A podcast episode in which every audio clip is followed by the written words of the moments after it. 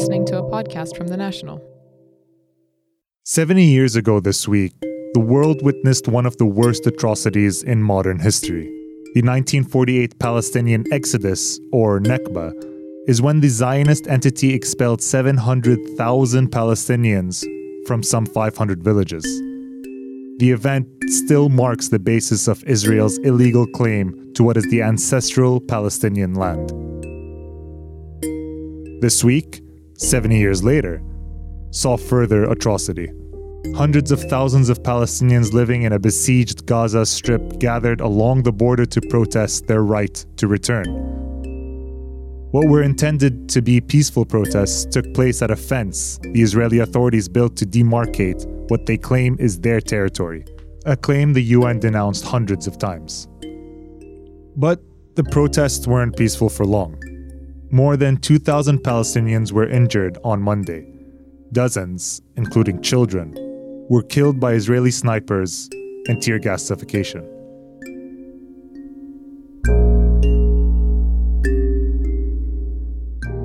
While plumes of black smoke from burning tires and the blood of thousands were spilled, not a single Israeli was hurt.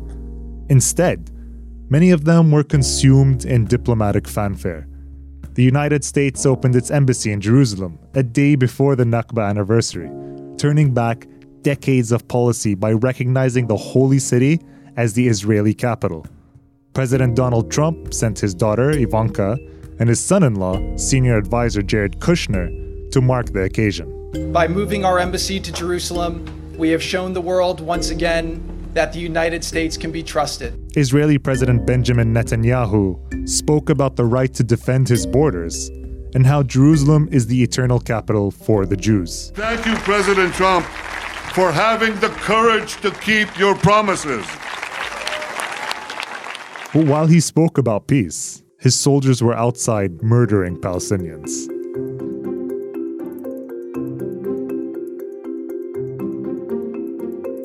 This is Beyond the Headlines. I am Naser Wasmi, and this week we talked to two of our journalists who have reported from Palestine.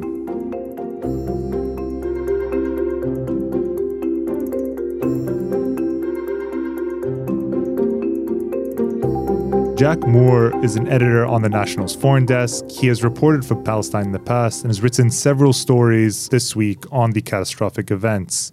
You have the 70 year anniversary of the Nakba happening within 24 hours of the United States opening up its embassy in Jerusalem. Is this timing intentional? I believe that this move was completely intentional.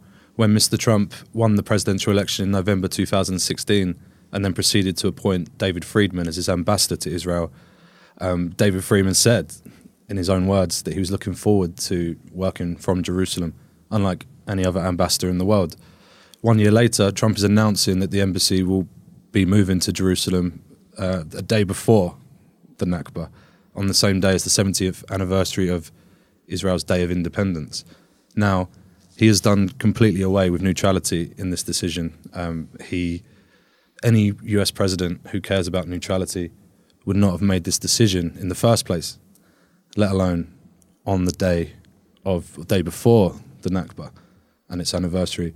The Nakba is a, a day of commemoration for what Palestinians feel is the erasure of their heritage from their homeland, the displacement of hundreds of thousands of people from their homes f- forcefully by Israel and the creation of Israel and its backers there's a lot of anger towards Britain about that as well. Um, I remember one time I was in Hebron and uh, a young man came up to me and said, Where are you from?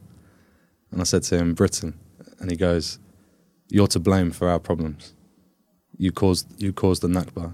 And he was referring to the 1917 Balfour Declaration, which was the statement from Britain about there should be a homeland for the Jewish people.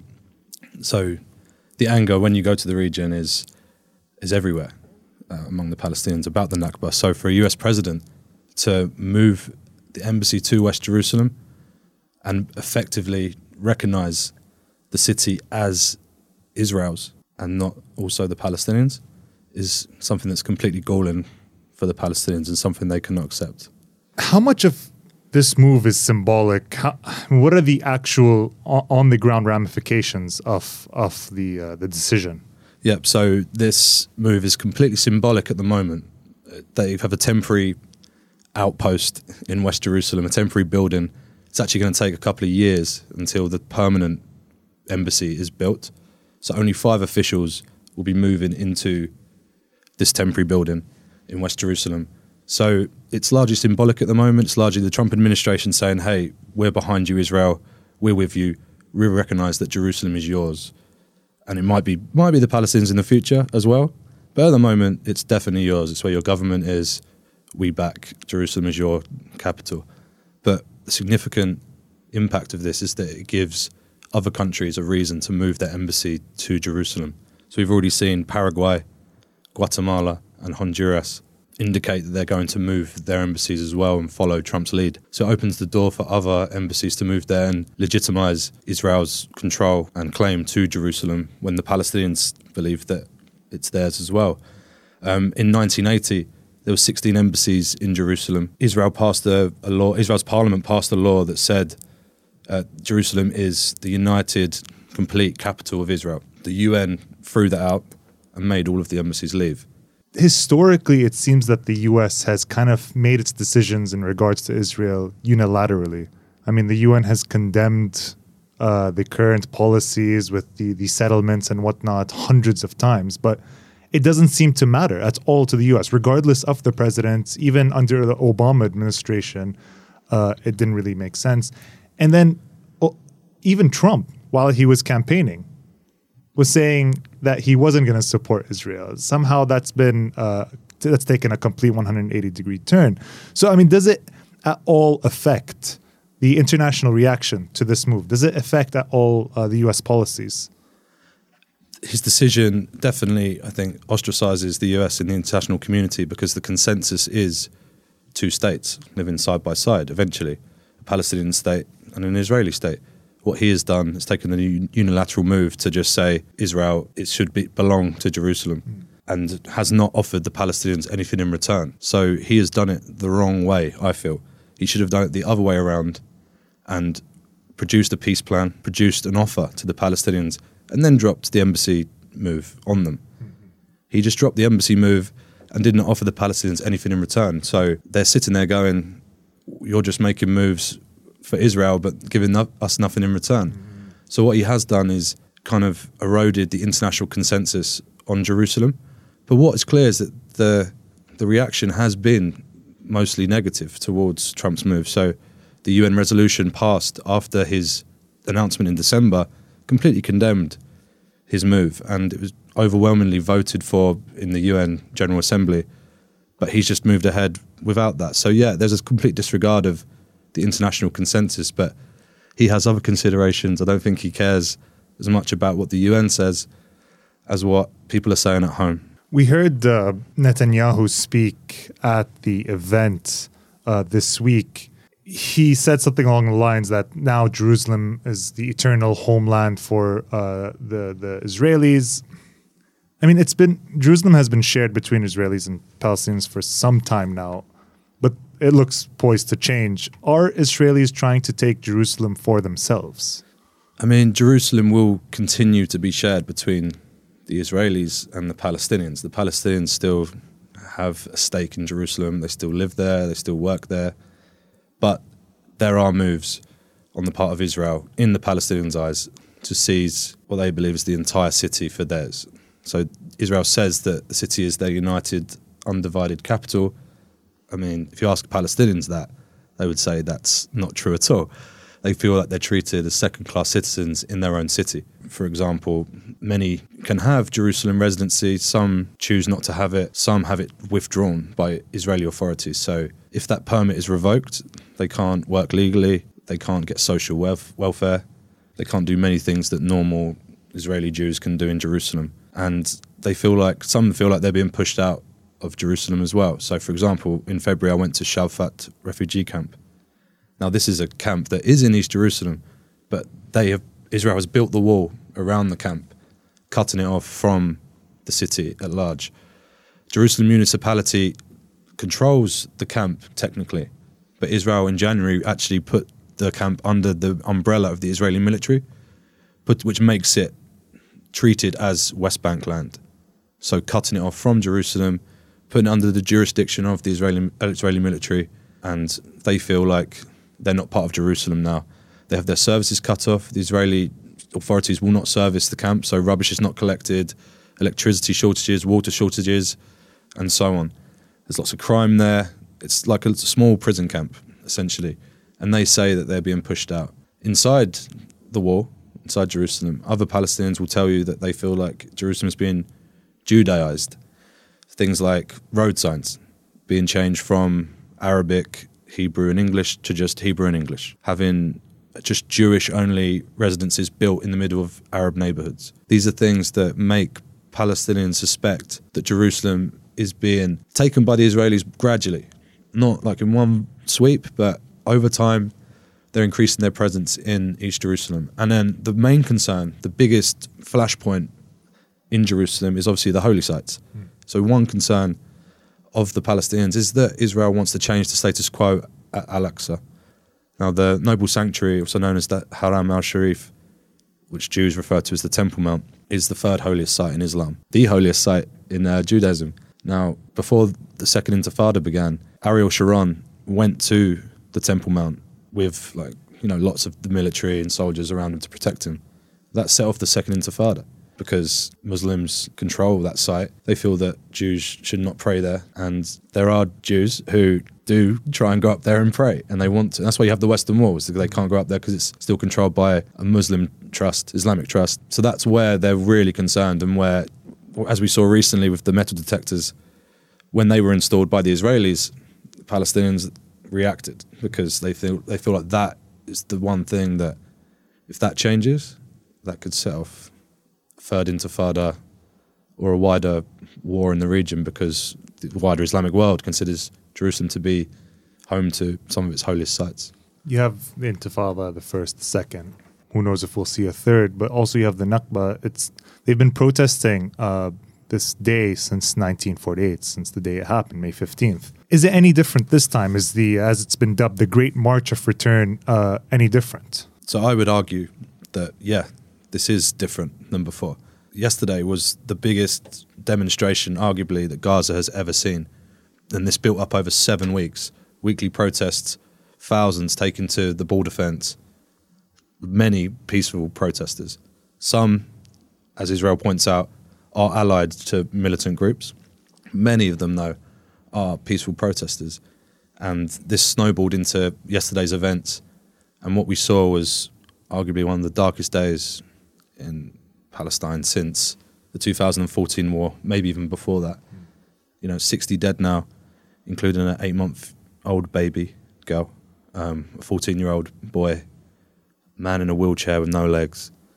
This just does not look good for Israel in the wider world. And what's worse is that in Jerusalem, they were celebrating the embassy move, and you had American officials there celebrating the embassy move. There's already memes being shared around online at the moment of, you know, Kush, the Kushner family and Tr- Ivanka Trump posing in front of tear gas being chucked onto Gazans and and so on. So this is going to look terrible for Israel and, and, and America in the Muslim world, in the Middle East. So yesterday was different than before. It felt different than before. And as the casualties mounted, it just became more and more serious than other big protests that we've seen and resulted in a big backlash against Israel and, and America from the, the wider Arab world. This was all happening while Donald Trump's son in law and senior advisor, Jared Kushner, begins drafting a Middle East peace plan. To what extent are Palestinians uh, taking into account his, his, his goals, his aims in, in Palestine? Palestinians are completely disregarding any peace plan that the US officials propose. That's what they tell me, and that's what they're saying publicly. There's rumors that Trump, after the embassy move, is going to offer something in return, but no one quite knows what. It's rumored that he might ask Israel to withdraw from four East Jerusalem neighborhoods. When I put that to one of the senior advisors of Mahmoud Abbas, the Palestinian president, he laughed it off almost. You know, he's like, it doesn't matter. They are cut. They've cut all ties with American officials. They're not speaking to any American officials after the embassy move, and they now say that the U.S. has terminated its role as a honest broker in the Middle East. And now what they hope for is that a multilateral approach. They want to go international and use the Europeans, Russia, China, to hopefully help them out. But as we've seen with Syria and other issues, we're now in the seventh year, eighth year of the Syrian civil war, and I don't know what hopes there are for the, the Palestinians internationally, but that's what they hope for. And what Nabil Shaath told me, the advisor, he said that they now have a little glimmer of hope hmm. because of the Iran deal and Trump's exit. You know, the other members of the the deal said we're going to uphold this. We're going to reject Trump's withdrawal, and he pointed to that as an example of how the US could be ostracized on this issue and actually come together to help the Palestinians. But with the US backing Israel to the billions, no one's stopping the US, no one's stopping Israel from their moves. I don't know who is going to step in. What, we, what we're seeing at the moment is a lot of words, a lot of condemnation, a lot of calling for restraint, concern, alarm. We hear that all the time on Syria, on Gaza. So I don't know how much hope they can really hold out on any offer from Kushner. It will have to be something unbelievable in return to make them sit up after the embassy move yesterday.